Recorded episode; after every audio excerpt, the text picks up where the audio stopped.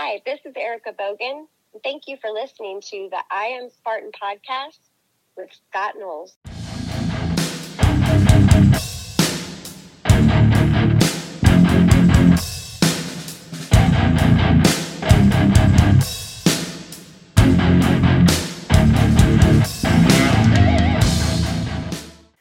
I am Scott the Fane Knowles, and you're listening to another episode of I'm a Spartan OCR podcast. What's up, everybody? Got a cool interview today. Chris Rogowski is taking the time to talk to us out of her busy race schedule because she races a race like every other day.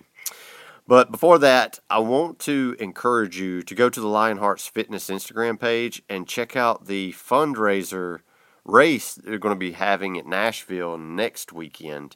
All the proceeds go to Lionheart Fitness, and it's a great fundraiser where, you know, it keeps this obstacle course gym open for kids to go to for free.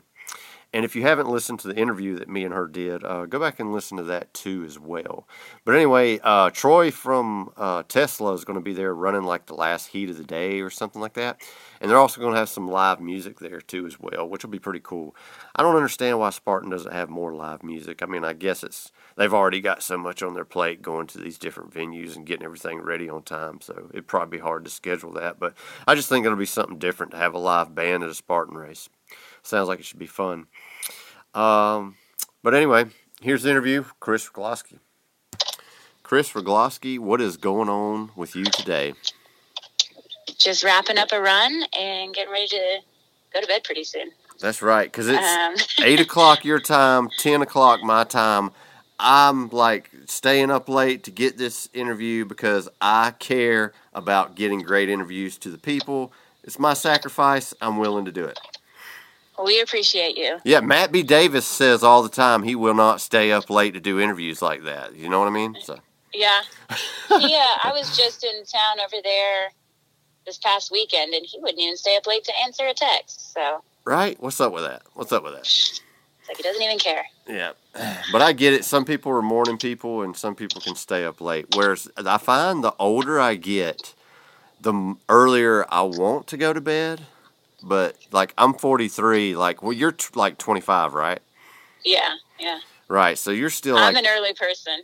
Oh, I figured you're, like, in the young and, like, party age, but you're, like, you're an endurance athlete, so you probably want to get up early and, you know, get a workout done, stuff like that, so it makes sense. I don't know when I've always been an early person. When I was young and wild, I would stay up late as well, but I've always been an early person, and now I'm to the point where, like, don't make me stay up late, but I will get up early. Like, people say, like, 2 o'clock is still the middle of the night. Like, no, that's the beginning of the morning. Like, That's when you get things rolling. Like, I will get up 1, 2, as long as it's past midnight. It's morning time, and give me that. Don't make me stay up past midnight. Right, yeah. That's me. Like, every blue moon, I might go to a concert and stay up late, but normally I'm usually in bed way before 12. Yeah. So you opened up a box. You said when you were young and wild. What's the wildest thing you've done when you were young? Oof. What category? What category? Is there a category? Like, did you get arrested? I did not get arrested. Is there a body somewhere? But I was, like, friends with cops. Probably the wildest thing I did that I'm, like, most proud of, because there's plenty I'm not so proud of. Oh. The wildest thing I did was I did a little bit of bull riding. Oh, sweet. Like, I guess, late teens. Right. Down in South Texas, like, rodeo culture is really big. And I lived right near and worked at this local rodeo that from, like, March through November, they have a weekly rodeo. Right. So it's just, like, every weekend is a rodeo. And I wanted to be in the rodeo. But I rode horses, but I've never owned them. Right. So I was like, all right, like, not a lot of options if you don't own a horse to be in the rodeo, except for bull riding. So I went out to the practice pens. They had practice pens, like, in the next couple times over. And I would get on as many bulls as I could. I'd just borrow gear. I'd get on as many bulls as I could. I'd ride anything. And I was pretty good at it because I'm good at riding horses. Like, I understand how to stay on an animal. But it all ended when, well, not it all ended. I was getting ready to move out of town. I was going to move out east, but I wanted to ride at the rodeo. And so it's pretty simple. Like, you go there, you just get on the books, and anybody can compete, basically. Right. And the lady in charge of the books would not let me ride because I was a woman. She said, "Nobody's here to see a gal bull ride." And I was like, I guarantee you that's wrong. Like, I can outride every single one of these men here. I knew a bunch of the bull riders. I knew all the bull fighters. Like, they all, like, vouched for me. And I was like, everybody here would love to see a woman crush it. But never happened. Oh, that's a bummer. Never got to ride my 8 seconds. Because I feel like that's pretty, like, prominent now, where they have a lot of women bull riders. There's only, like, 2 PBR, like, professional bull riding. Or there's only 2 women that are in PBR.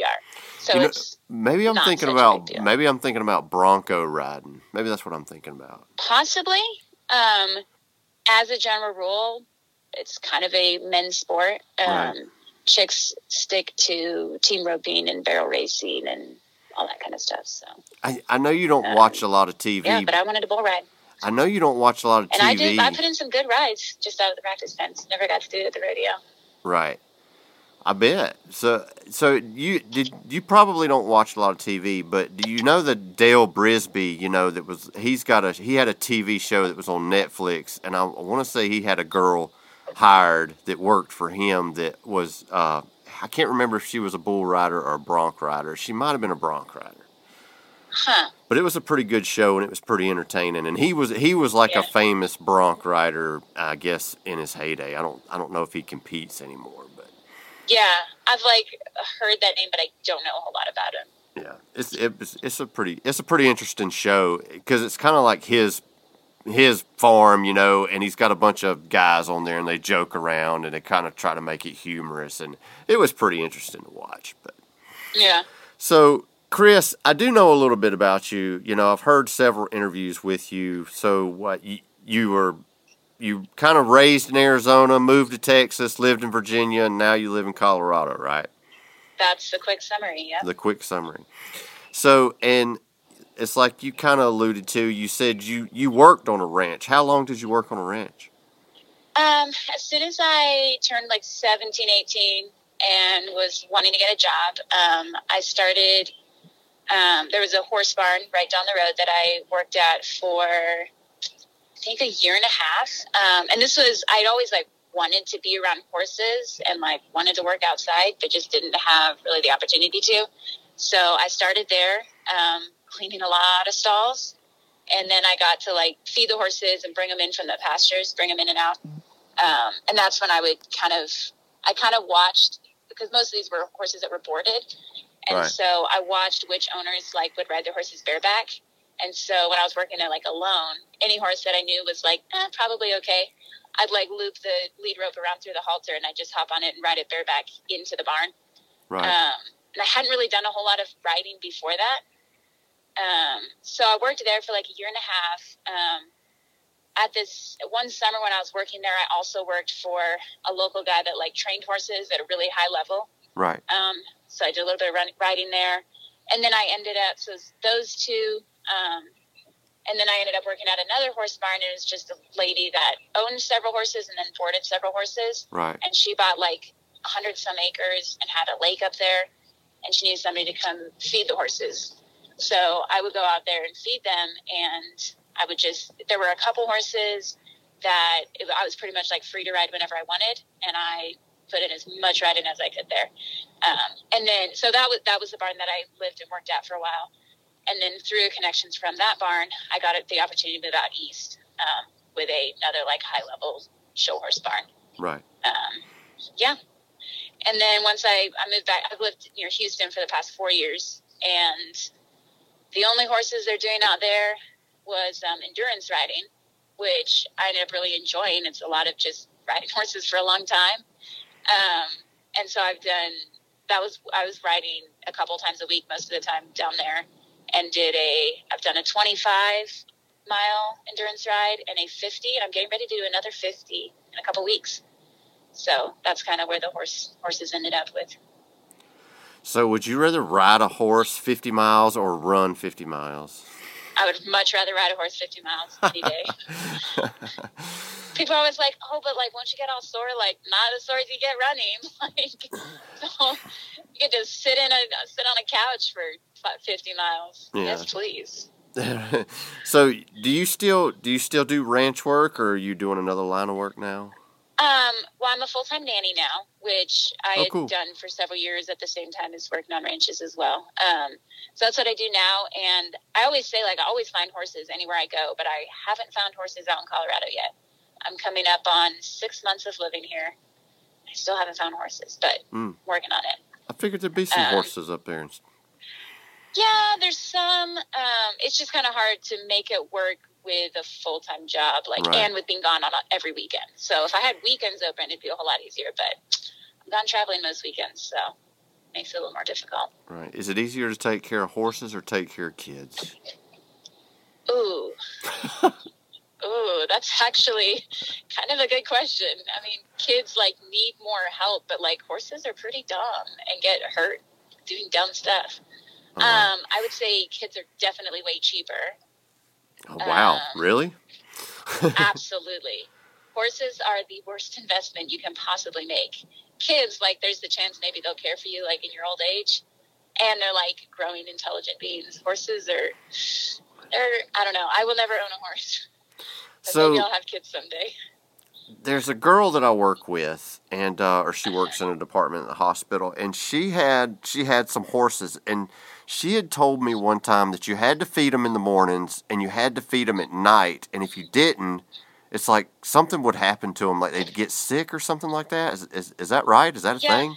Their gut gets messed up all the time. So right. if they eat too much, if they eat it at the wrong time, if they don't drink water right as they're eating their food, they get colic, where they basically, like, their guts get all, or their intestines get all messed up, and they die. Like, that's, I don't know enough about, like, horse medicine, but I feel like that's one of the more common ways that horses die is from their stomachs messing up, like, big time.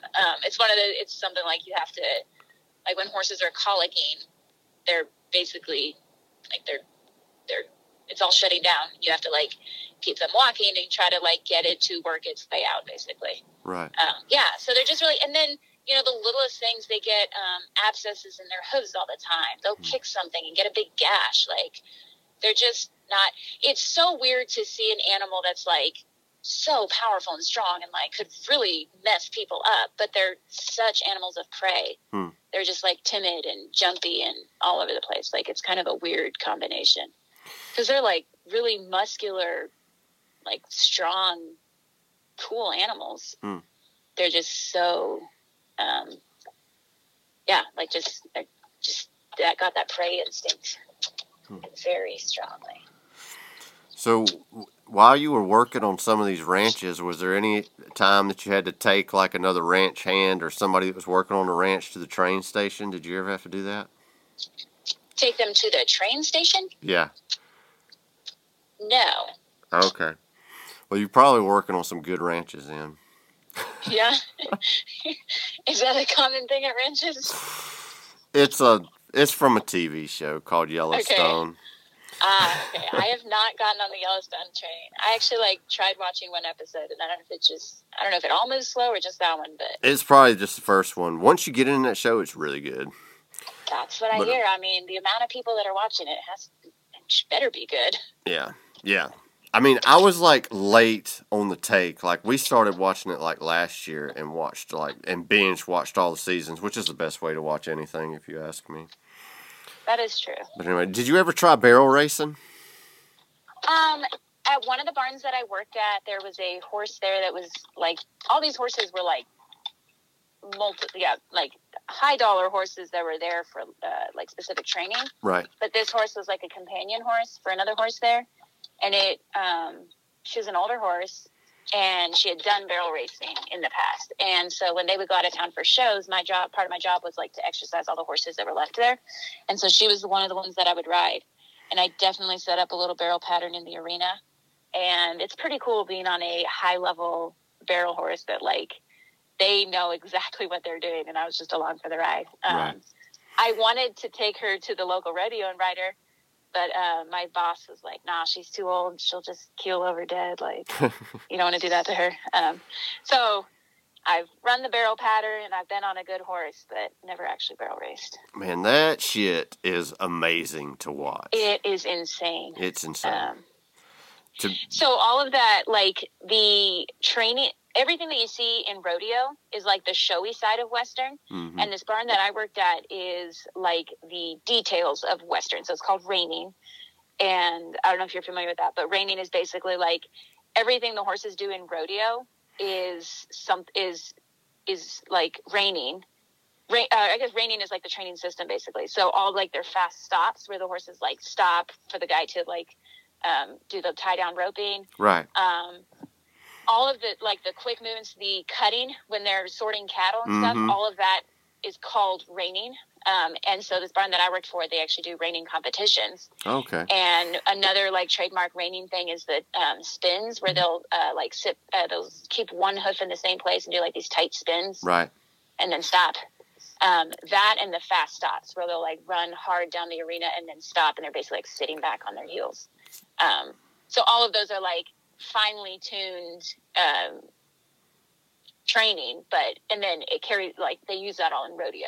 Right. So you definitely need to watch Yellowstone because that's what the Dutton family like. He has like a crew that goes to shows and they do all of that and all those competitions. They do reining really shows. Cool. Yeah. Ah. They show those fast stops where they, the horse stops and almost puts its ass on the ground. Like they showed a lot of that on the show, so and then the cutting the too. For that fast stop is is reverse. So basically, like when you keep your legs on the horse, it's moving forward, and what they do is they pull their legs off and pull the reins back, and that is like the horse is running as like running down the arena, and then it's all of a sudden it's not just stop, it's reverse. So that's why the horse sits, and then a lot of times they'll like pedal, like their feet will pedal backwards. So because that's like how they teach that command is you're going from like fast to reverse. Kind of cool. Yeah. Yeah, you need to watch that show. You need to give it one more chance because I think you'd like it. I'll consider it. Maybe if I find some extra time somewhere. They show a lot of this stuff out like that on there. But anyway, so those horses are really cool to be on when they're going in those tight spins. Like all you have to do is lay the rein on one side of their neck, and they will turn that direction. And then all you have to do to stop is just tap the rein on the opposite side of their neck, and that's their immediate stop. Like it's cool to see like horses that finely tuned. Yeah, because they showed a bunch of things where they'd have like one cow would be in the arena, and then then the guy would be on a horse, and he'd be like, trying to stop that cow every time it would make a turn, and the horse was like turning back and forth like really quick to try to control it. Yeah, that's really the cutting horses is where you train the horse to watch their front shoulder, and the horse. Like you train it, but then also the horse, like a good cutting horse, will watch the cow and will turn. They watch the shoulders, and before the cow actually turns, the horse is ready to turn. Like, it's that fast. Yeah, cool. They made it look really impressive, on the show. Oh, it was cool to watch. But anyway, enough of ranch and talk. So ranch talk check. Right, we crossed that off the list. So Chris, one of the things that's probably spotlighted on you the most is just your resiliency and the way you recover, because you race almost every single weekend. I mean, you won the Savage Race Series. Aren't you like first in points for the Spartan Elite Series right now? Yeah, until Lindsay and Emma do their last race. Until they do their last race. The series. And you're the Hyrox World Champion, and you did that the same weekend that you ran, what, was it Big Bear? Yeah, Big Bear. And didn't you run like a 100-mile race the weekend before that, too? Or two no, weeks probably before the weekend that? After. I think I did a 50K a couple weeks before. Oh, see, that's... But I did 400-milers over the summer while doing the Spartan Series. Right, so. And the weekend before last, you were third in the 3K at OCR World, second in the 15K, and then you were on a second place team and a first place team on the Sunday races. I mean, I was first place both teams. First place co-ed, first place female. Oh, was it first place co-ed? Oh, okay. Yeah. So you had Team USA. Yeah, Team USA. You've had some great race weekends over this past year for sure. Yeah. it's been a really good year for me. And so, and you also are the youngest woman to run a Grand Slam, correct? Yeah, Grand Slam of ultra running. So explain to people what a Grand Slam is that don't know. The Grand Slam of ultra running is a series of 100-milers. They basically take five of the like original, oldest, most well-known 100s in the U.S. And out of those five, you have to pick four, and you do those all in one summer. If you do five plus another one they've named, it's called like, they have different names. But anyways, the basic Grand Slam is four out of the five of these 100-milers all within one summer. So the state, or the ones that they have are Old Dominion out in Virginia, Vermont 100, Western States, and then they have Leadville and Wasatch. Right. Western States is really hard to get into, and I'm not quite at the level where I can golden ticket my way in or something. So I qualified for Leadville. I was able to get in the lotteries for Old Dominion and Vermont. And then once you get into those three, Wasatch is the final race, and so they'll like let you in with a couple other requirements. But yeah, so I heard about it like 2 years ago, and I was like, that's kind of cool.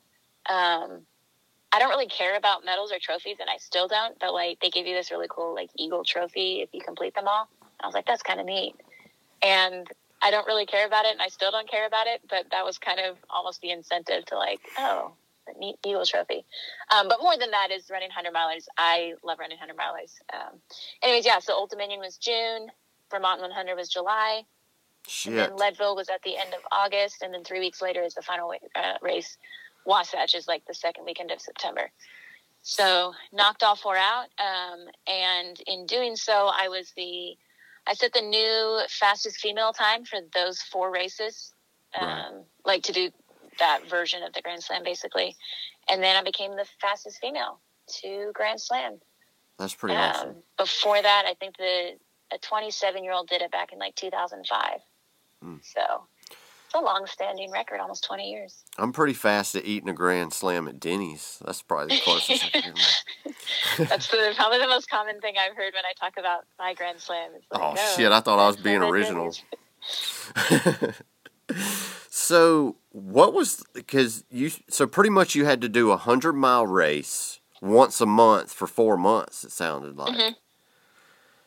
Yep, that's about, the first two are right at a month apart, and then it's 5 or 6 weeks, I think 5 weeks. So it's basically 4 weeks between the first two, then 5 weeks into Leadville, and then 3 weeks in between that and Wasatch. So pretty evenly spaced. And not to mention, in that time span, you probably run 3 or 4 of the Nationals or the Spartan Elite Series races too, right? Yeah, I think I hit 3 of them. The weekend after the first one was Mexico. I think 2 weeks after, no, a week before the second one was Utah. And then the last one was, or the North American Championships was 1 week after Leadville. So, yeah, they were all within a week, either before or after. And not to mention, you run 5 Savage races in between this time and won the Savage Race Series. Yeah. Savage has never had a series. I've never done the Spartan Point Series, and I've never done a 100-mile series until this year. And somehow I just kind of worked out to do all 3 of them. So I knew going into it, like, this is going to be a pretty full summer. But I kind of like, Absolutely. I don't know, I'm not really like an all my eggs in one basket kind of person. So I like having a nice variety. And that kind of did it for me. Like, that's a good little variety. I would say, like, you kind of had all your eggs of endurance in one basket. You know what I'm saying? Yep, a little bit.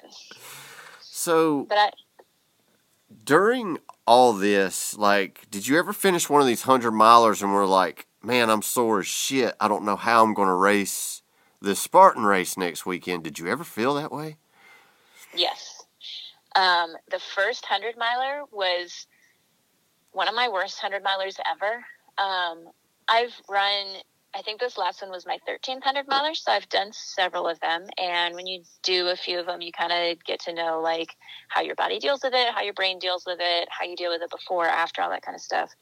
But this one really destroyed me physically and kind of mentally, too.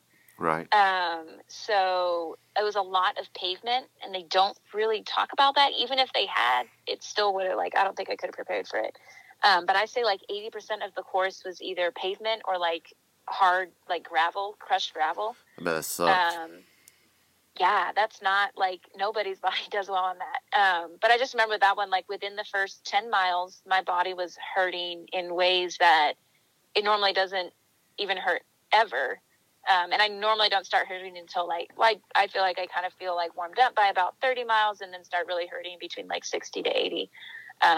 But this one, within 10 miles, I was hurting and, like, knew that this was not going to be okay.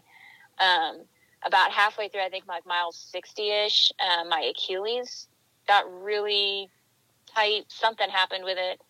And after, I 5 miles, I could barely put any weight on it. But then I taped that, but then it definitely did something to the front of my ankle. Anyways, I finished that race. I got it sub 24. I got the buckle. I finished it. I think I was like third female. But I have never been in that much pain after 100 in a very long time. My ankle was all swollen up. That same knee was all swollen up. I had blisters on my toes. And I don't normally get blisters at all. The bottoms of my feet, I think if I didn't have the calluses that I do, they would have been complete blisters. So yeah, I finished it like early Sunday morning, flew home like Sunday afternoon, Sunday night, and I just remember like my leg was so stiff in the ankle and the knee, I couldn't really bend it, and so I just did this like hobble. I was like dragging my leg through the airport, and I was like, "This is pathetic. Like this is my first 100-miler of the season, of this summer season, and it broke me." Like, and it was one that like because I was in pain and like not really enjoying it, I mentally like. I remember at like 30 miles, I was like, man, if I don't change my attitude, like I won't finish this. Like I have just such a bad attitude about this or I'm not enjoying it. I am like, and that's a huge part of it is like mentally being with it. Anyways. Yeah. So the following week was going to be Mexico and I like, you know, had my tickets booked. I was going to be there. So I typically say, like, after hundreds, like, go move. Like, movement is medicine. Your body needs to move. It needs to be reminded it can still move. And moving, like, helps everything to start healing. But after this one, it hurt a lot to move.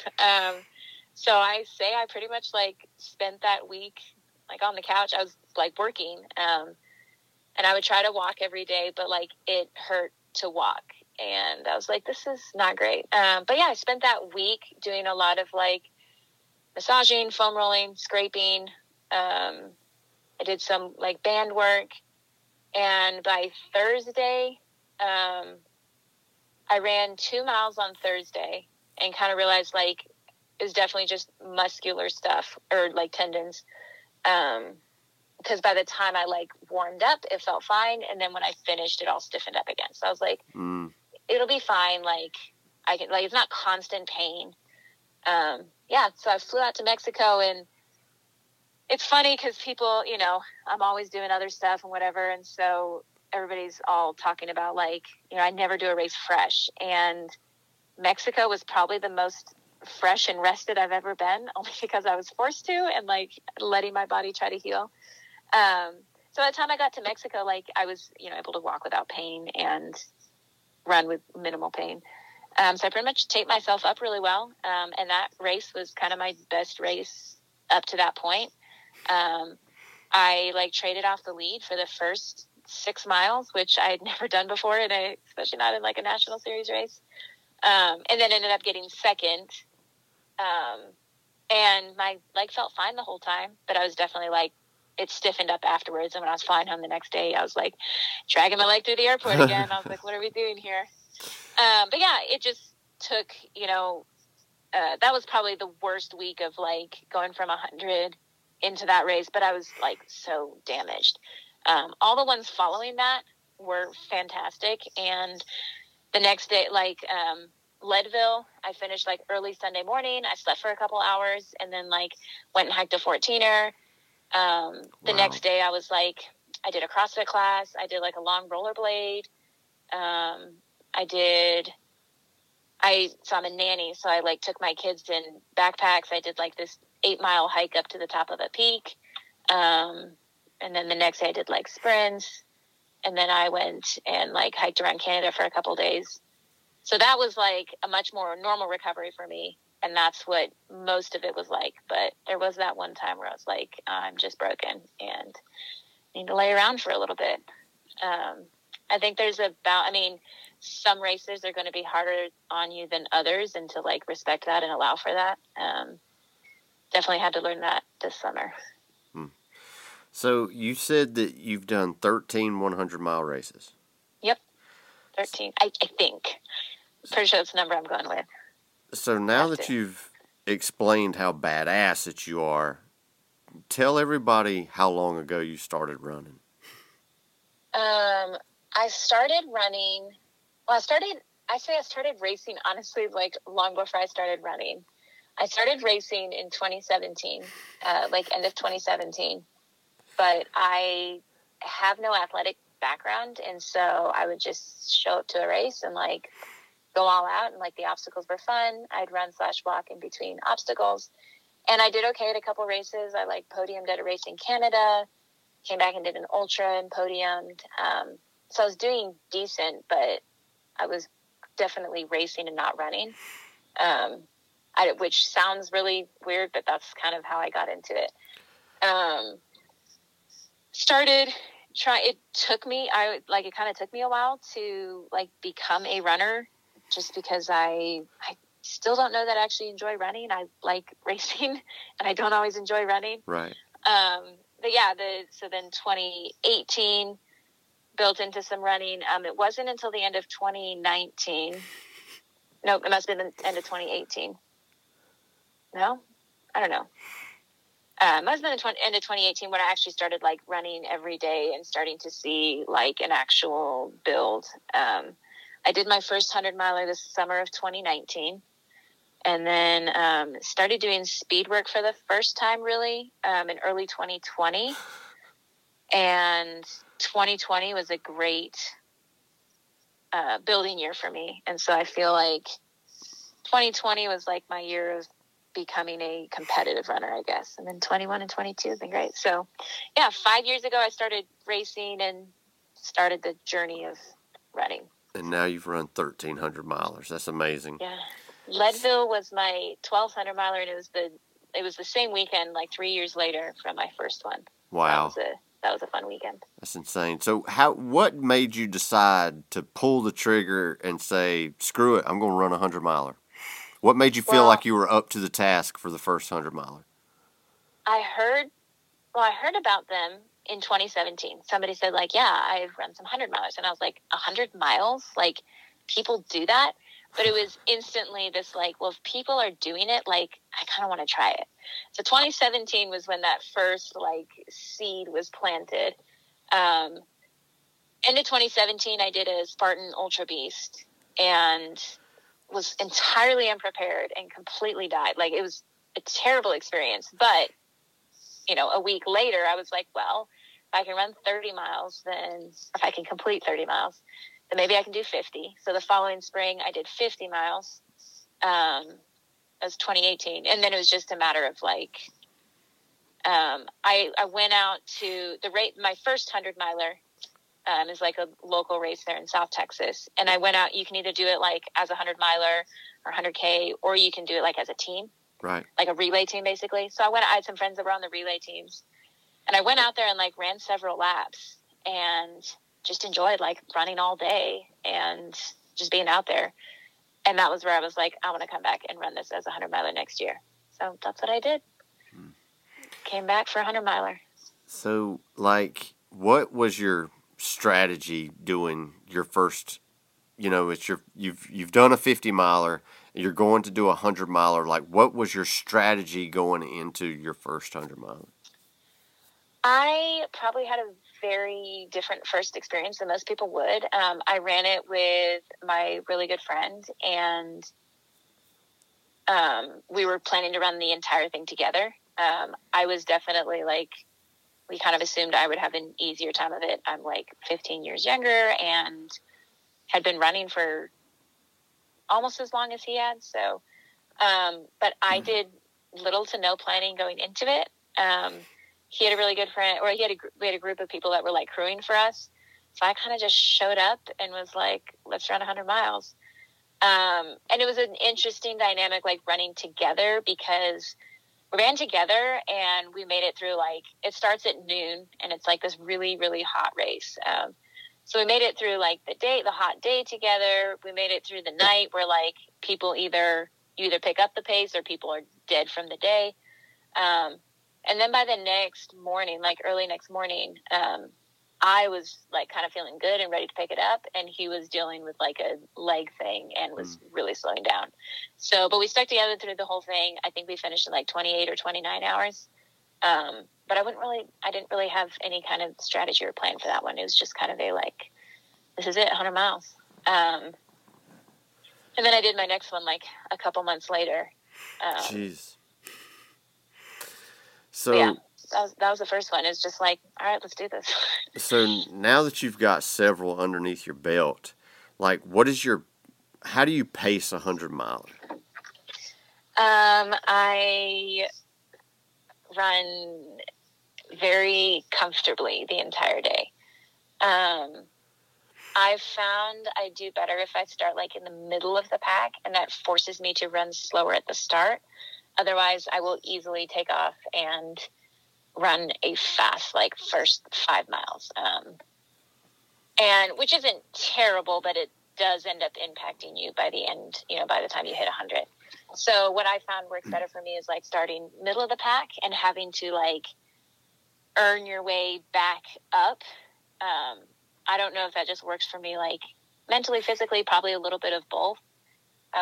And then I found I can finish really strongly at, like, once I hit like 50, 60 miles.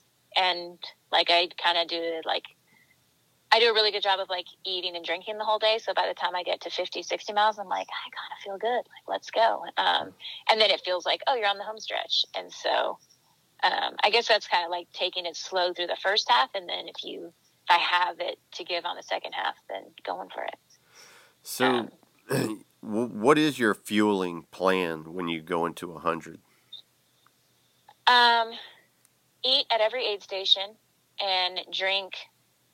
I forget how big my bottles are, but I try to drink at least one of those by every aid station. And aid stations, like, it kind of varies. They're like every like 4 to 12 miles on average. Right. But I eat everything at every station. Or not everything. I eat something at every station and bring food with me. So that's kind of how if it's 4 to 12 miles, that's every, like, you know, it's anywhere from, like, 40 to 90 minutes or whatever, 49, 2 hours. So I'm basically just doing a steady drip of food. And then I don't drink a lot of water. I do, like, an electrolyte mix. I have a really good, like, hydration. That's, like, replenishing, like, vitamins and electrolytes. And it tastes good, so that makes it a little bit easier to drink. What is it called? Mantra is the one that I have now. And I've been super happy with them. They got me through all my Grand Slam and a couple before that, actually, too.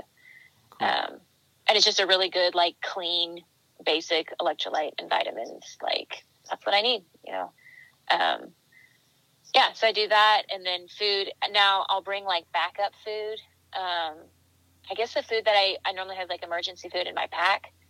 But I try to, the more I do, the lighter I pack, because I'm like, you really don't need, like, the aid stations and most ultras are pretty, like, they will hook you up. Oh, yeah. They're legit.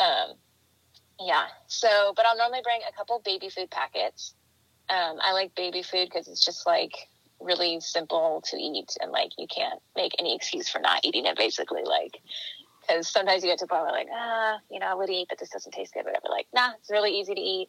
They taste decent. So I have those, and then a couple, like, bars, or I'll sometimes have, like, a bag of almonds, some kind of just, like, basic food that I try to keep with me. And then at the aid stations, I do PB&J sandwiches. quesadillas. When it gets to like night, any kind of ramen, chicken noodle soup, broth, anything hot they have. And then I'll do like a couple of gummy bears every once in a while. That's kind of my other one. But yeah, that's about it.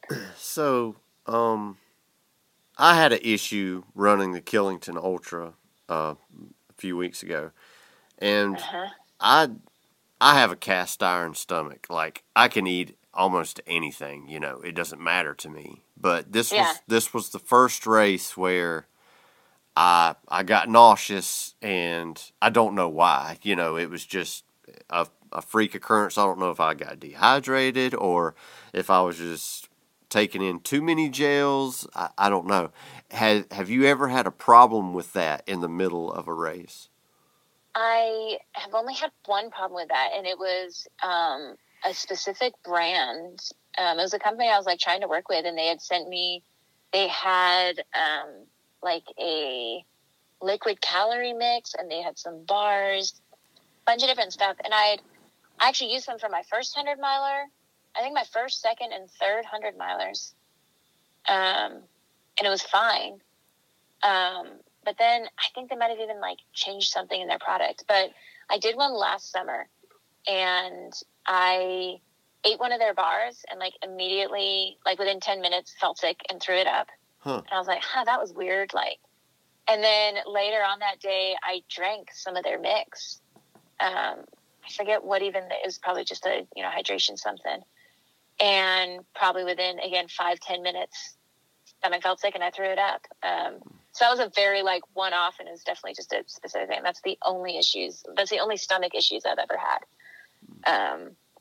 Yeah, I don't know if I just, I think I eat and drink enough and often enough. And maybe, I mean, like, my body's pretty well adapted to it. To where, yeah, I haven't really had any issues with that, which is really nice, because... Yeah, it is. That can get to you real quickly. I know. Imagine. It freaked me out because I was like, you know, because I was, and it happened. Not how it goes. Yeah, it happened like right when I come into transition. Like I had real food and not just gels, and I was trying to eat it, and I was like, I feel like I'm about to throw up, and like the rest of the race, like I managed to sip on a gel and get one more gel down, and I had like a honey stinger waffle that I pretty much just walked with it in my hand and was just taking nibbles out of it. But I think I almost finished like 5 hours of the race with no fuel, and it was, it sucked. And I remember trying to squeeze a gel in my mouth and just chase it with some water real quick, thinking I could just get it down, and I puked it all up. It didn't work. Oh man. So I was like, screw it. I'm just going to finish without it. You've done quite a few ultras now, right? Yeah. Just Spartan ultras, really. Yeah. Do you have a favorite one? A favorite one. So, man, I can't believe I'm about to say this, but Killington Ultra is... I knew you were going to say it. It's a love-hate relationship. Yeah. Like, last year, I mean, there's a video of me swearing I wasn't going to do that race again. Oh, yeah. And it was a great race. I had a great race. I mean, I run age group, and I placed first in my age group. And nice. I was an emotional wreck at the end of that race last year. And this year, I put in a good training block, and I said, and my main goal to finish this race and be happy about it. Yeah. And when I finished the race, even though I, you know, was puking the whole second lap and felt like shit, I finished that race thinking I could do this again next year and be okay with it. So... The goal was accomplished, but I still hate that my stomach got wrecked for the second half, because my first half was really good. But I guess I like that ultra the most because it's the scariest one for me out of all the ones that I've done. Every year I go there, it seems like it gets harder every year. And when you go there, I always go there thinking, this may be the time I do not finish. So that unsureness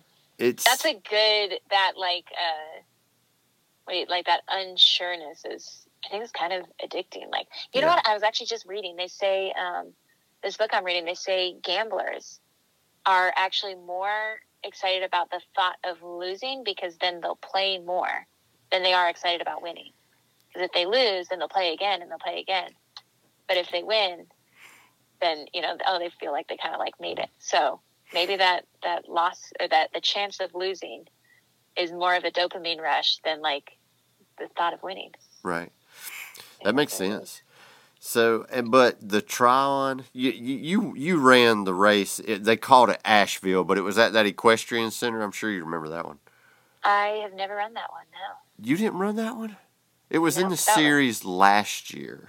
Yeah, and I didn't do much. I only did one race last year, one National Series race. Oh, did you? Okay. Yeah. So, anyway, because the Asheville venue, like, closed out, changed hands, so they moved it to this place called Tryon, which is, and you'd love it. It's an international equestrian center. Like a girl that I knew through horses, they had a show out there not too long ago. Yeah, they have shows there all the time, and it's those big fancy shows where they're jumping the horses over those poles or whatever, you know. That's so what I did out east. It's a pretty awesome venue. It's not. I want to say, like, when we did the ultra there last year, we might have got like 3,500 or 4,500 feet. So it's a lot of nice rolling hills. But for a flattish ultra, that would probably be like my favorite too. Yeah. But it's like for a mountain ultra, out of the one, I mean, the only mountain ultras I've done is New Jersey and Killington. And Killington is hands down just a better venue for me. But I need to get out west and do some, because there's some really nice ultras out there from what I've seen in pictures. Yeah. The only one I've done is Dallas, and I've done it 3 times now. I've done the Beast there, and but I did it at that old venue where it was Glen Rose. Yes, or was that it? Was that the place where Chris Kyle was shot at? Yep, it was that one. But I think we did that in 2015. So that was the first year I started racing. That was before my time. Yeah. Well, that was my first year. And it was one of those things where me and my buddy got on a plane, flew out there, did the race, got back on the plane, and flew back. Nice. Yeah, it was an exciting day for sure. What's your least favorite ultra that you've done? Probably Fayetteville, just because it's just really flat, and it's definitely a runner's course. Like this last year, they found a lot more technical running, but it's a lot of just flat field running, and it's the ones that's got incline are just more fun to me.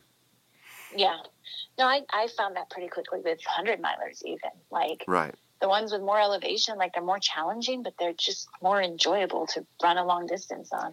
Right. And it breaks up that stagnant running, so you're not doing the same constant motion the whole time. Yeah. Something I even found was it gives you like clear indicators when you should run and when you should walk, because like when you should drop to hiking. When it's flat, it's like, well, I can still run, but like your running is getting questionable. But when you have to like stop and hike up a hill and then you get to run down it, like it makes those decisions a lot easier to make. So do you have a I guess like a sign or a strategy to when to break running and start power hiking? How do you judge that? Whenever I feel like it. Whenever you feel like it, kind of. Yeah, I wouldn't say there's really a set thing. I try to do like I would say like run the hills, run the flats, hike the ups. Right. But I know for a fact near the end of a race, like that kind of looks like an up. Like we're gonna hike this for a bit. Right. So yeah, that's when it kind of turns into like I'm tired of running. I just feel like hiking. So it's very much just kind of whatever feels good. And sometimes if there's a downhill 90 something miles into the race, like I am booking it down that. Yeah. But that's me. I always take advantage of gravity when I can. Oh, every time. Every time. But yeah, my kind of loose rules are like run the flats and the downhills, walk the ups. Right. So I heard on one interview that you said that you count your steps when you're running these longer races. Yes. So when you say you count your steps, are you like counting to 10 and starting over, or are you like counting as high as you can count? I count to 100 and then I start over. You count to 100 and you start over? So. Yeah. It started with, I don't know if I talked about it on there, like when I was first starting to run and trying to figure out breathing. I had heard like, oh, like breathe, like rhythmic breathing, like controlling your breathing. And so I do kind of like with my steps, I would like take 2 breaths in and then 2 breaths out. And so I kind of started counting then. And then I changed it. I heard you're supposed to do like an odd number because every time you breathe out, that's like relaxing one side of your body. So if you're always breathing out on the same side, you're kind of like imbalancing yourself. So now I do like a count of 5. And if I'm running fast, I'm counting to 5 the whole time. Like to me, it's, I don't know if it's, I think it's just kind of a way of like tuning out any other thoughts and just being really in touch with like the running itself. Cause I definitely find myself doing that like during sprint workouts or anytime I'm trying to run fast, like so I will like go back to that counting. And then when I'm on doing something long where I'm just like kind of bored, but I don't know, like I feel like my mind just like needs something to do. Right. So I just start counting. So you probably make a great accountant by now.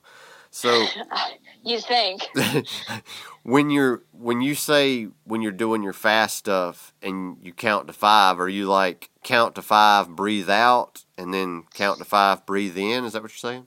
No, I do like a the 5 count is like a full breath cycle. So I do like 2 quick breaths in, and then like for 3 counts, it's a long breath out. So I'm doing like a 1, 2 breath in, and then a 1, 2, 3 breath out, like with my steps. Okay. So, yeah, I don't know. I think I'm just like I don't know. I have a hard time sitting still, which I know like running is not sitting still, but I feel right. Like even that, like my brain needs something to like latch onto and do. And otherwise, so, you're just running all day and night. Yeah, yeah. So, and it just gives some kind of like, I mean, I found I'll do it even, like, you know, during the DECA and High Rocks stuff, like I count my lunges every time. On the bike, like I'll count my pedals. On the skier, I'll count my poles. Like I just find when I'm like zoning in and just working, I just like drop into like a rhythm and I start like counting. I think it also may have something to do, like I played piano a lot as a child. And so learning like the different tempos and rhythms of that, like you count the whole time to keep like a rhythm. So I think that kind of bled into this. I think that might be it. And so you said about, you know, doing DECA Fit and High Rocks. So you've done all these different kind of race formats. If you could choose any of them to be, I mean, and you're pretty damn good at all of them anyway, but if you could pick any of them to just be the best of the best in, which would it be? I think the reason I do all of them is because I have a hard time picking just one. But I would say Hyrox. I really like the energy and the like speed and power that's involved in it. So Hyrox, I really enjoy, and I like have really enjoyed getting better in it. But it would be hard to pick between that 100 milers. Like I wish I could just go run 100 miles fast, right. And I'm still working on that. Like it take me a long time. What's your fastest 100 miler? Huh? What's your fastest 100 miler? I believe it was Vermont, and Vermont was 21:50 something. That's pretty fast. Yeah, it was. Vermont was a huge race for me because it was, so this was mid-July, and it was a couple weeks after doing that Old Dominion one, which absolutely destroyed my body. And Vermont was just a fantastic race. Like, I just felt good, felt strong, felt fast, and just enjoyed, like, pretty much the entire thing. And that was huge to have after Old Dominion. So yeah, that was my fastest time, and like it was a really solid race for me. Was there a lot of elevation to that race? I want to say somewhere between 12 and 15,000. Right. Not a ton. And it was a lot of just like rolling. It was fun. So much fun. And so you're going to be doing World's Toughest Mudder coming up soon too, right? I am. That's my last ultra of the year. So before we talk about that, how many races do you have between now and World's Toughest Mudder? Do horse endurance rides count? Sure. Are we counting race weekends or races period? Just races period. Running races. Okay. How many running races do you have between now and November the, 15th or 14th? 14th, yeah. I have 6. 6, so that's pretty much one every weekend almost. Yeah.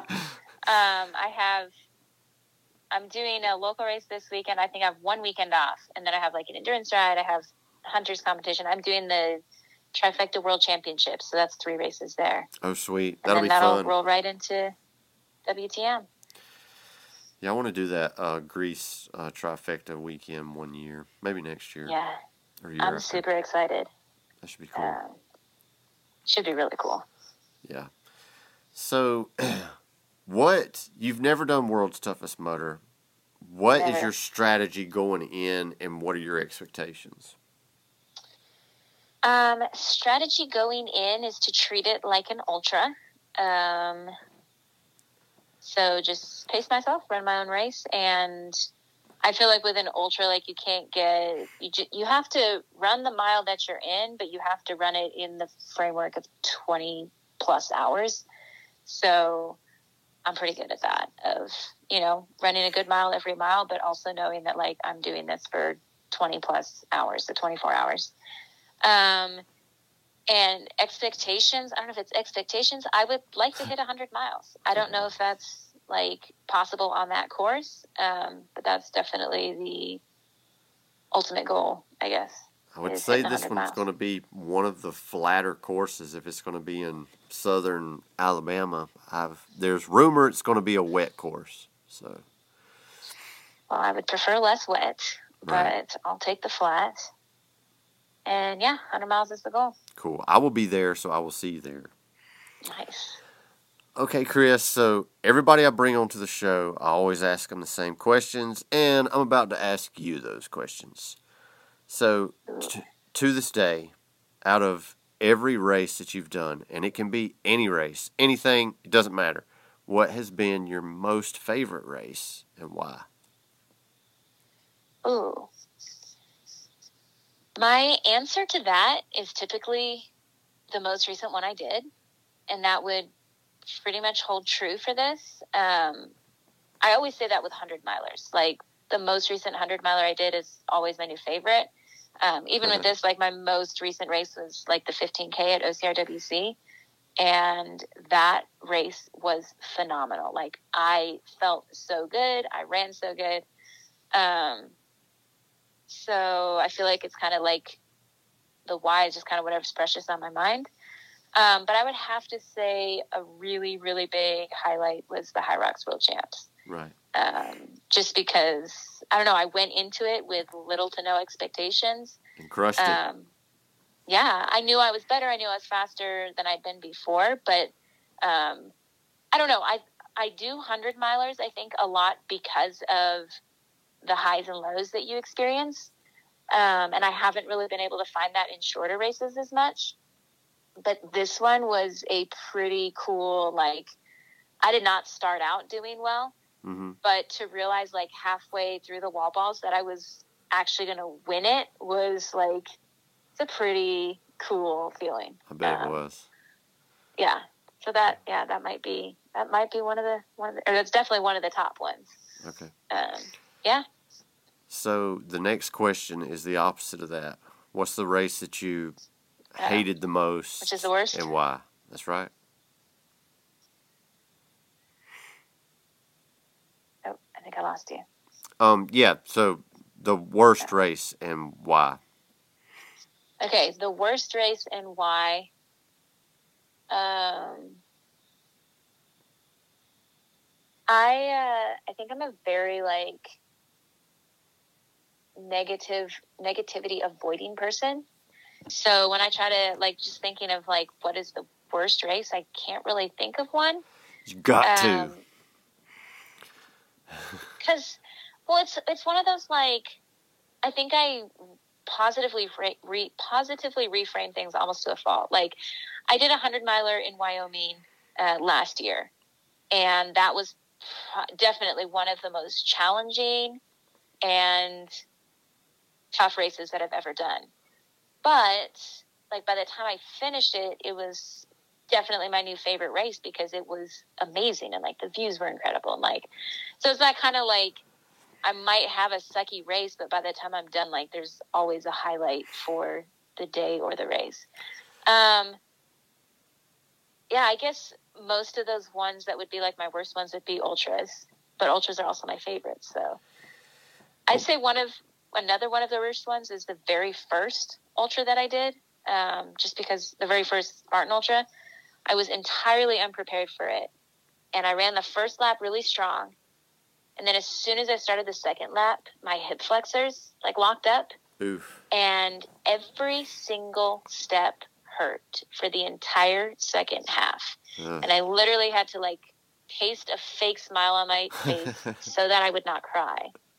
And it just hurt. So that was that was, I guess, my first worst experience, and that kind of sticks with me. That one I finished, and I actually got, like, third female, and was like, that was cool. But then I volunteered for a shift after. Oh, cool. And by the time I walked to my car that night, I went to get in the car, and I could not lift my, like, I sat down on the seat, and I had to lift one leg at a time into the car because my legs were just shot, like... yeah, that was my first worst. So I guess that one has a special place in my heart. Yeah, when my first ultra was at New Jersey, and it was the same thing for me. The whole first lap was pretty good, and then the second lap, like, I got IT band syndrome in both knees, and it was the whole second lap, and it sucked. Oh, but man. I finished it, and that's all that matters. Yeah, yep, that's all that matters at the end. And that's how, I think that's kind of like the magic of ultras, is like you hit a lot of really low, terrible points. And then by the time it's finished, like, it's all so worth it. So. That's right. The magic of ultras. Okay, so last question. What is your race routine? Like, do you have a routine that you go through the Friday before the race? And the Saturday morning before the race. What's your secrets to crushing all these races, Chris? I normally travel to whichever race on Friday. My typical tradition is Olive Garden fettuccine alfredo. Hell yeah. The night before. And then the morning of is typically... I try to drink water like 2 hours before, drink plenty of water, and then I try to eat a banana and a bagel. And then I don't really do a lot of warming up just because I don't think I really understand the science of it. So unless I'm, like, actually cold and need to warm up. Yeah, pretty much roll up and move around a little bit. And then, 15 minutes out, take a last sip of water, and I'm ready to go. Anything under 3 hours or something, I don't take any food or water with me. Wow. Actually, on the beast, I've started taking, like, I'll stick I don't really like gels, but the Spring Energy ones are good. So I'll take one of those, and I try to remember to take it, like, halfway through, and sometimes I do and sometimes I don't. But yeah, yep, take my last sip of water about 15 minutes before, and then I'm ready to go. Well, cool. One more question. Why do you go by Chris instead of Christina, and why do you add a K to it? Because my first name is Christiana. Oh, it's Christiana. And that's a weird name that nobody's heard of, and so everybody calls me Christina, and that's not my name. Oh. And so I'm like, so that's what I was like, let's do Chris. So I initially did the CHRIS, but then, like, in emails and stuff, everybody thought I was a guy.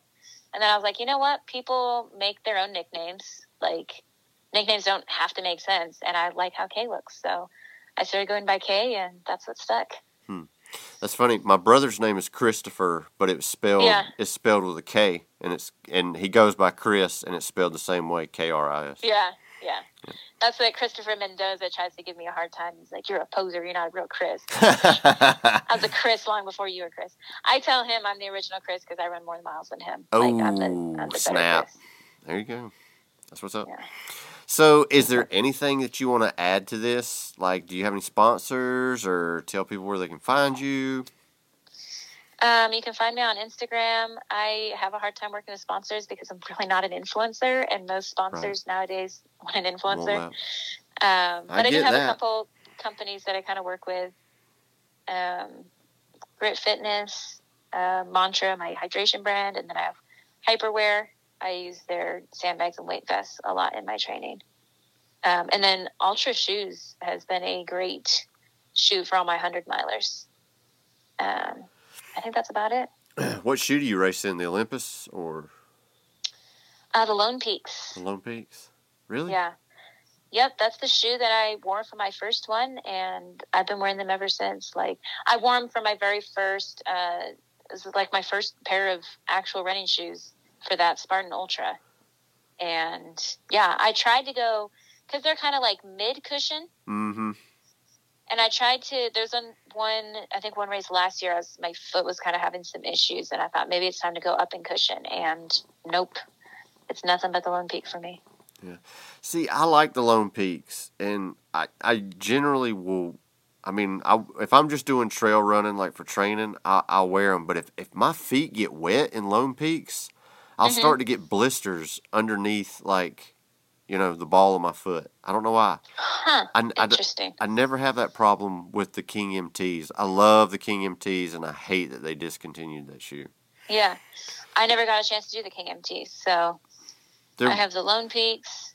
I have a lot of their shoes. But I pretty much wear the Lone Peaks for a lot of trail running, definitely longer trail running. And then I've worn the Escalante for a lot of DECA events. Mm. And then I've worn the Rivera for Hyrox. And I really like that for Hyrox. Yeah, my street running shoes, the Escalantes. That's what I go to for that. Yes. So I like the Escalante racers, not the Escalantes. Oh, okay. And I don't know how they're such different shoes, but they're lighter. I think they're supposed to be like broken down and more lighter, I believe. I don't think they have quite as much cushion either. Yeah. Something about them, I love that shoe, and the Escalante, like the regular one, actually gave me like shin issues, which I've never had before. Huh. Yeah, that shoe just did not work for me. Yeah. Well, cool, Chris. Hey, I appreciate you coming on and talking to us. Absolutely. Thanks for having me on. Yeah. And good luck to you in all the races you have coming up too, and hopefully you will get 100 miles at World's Toughest Mudder. Yeah, we will see you there. Yes, we will. See you there. Have a good evening. All right, you too. Hope you enjoyed the interview. I want to thank Chris again for taking time to talk to us. And I'll be in Nashville next weekend, so if you see me out there, come up to me and say what's up. Follow us on Instagram, Facebook, and we'll see you at the next race. Peace.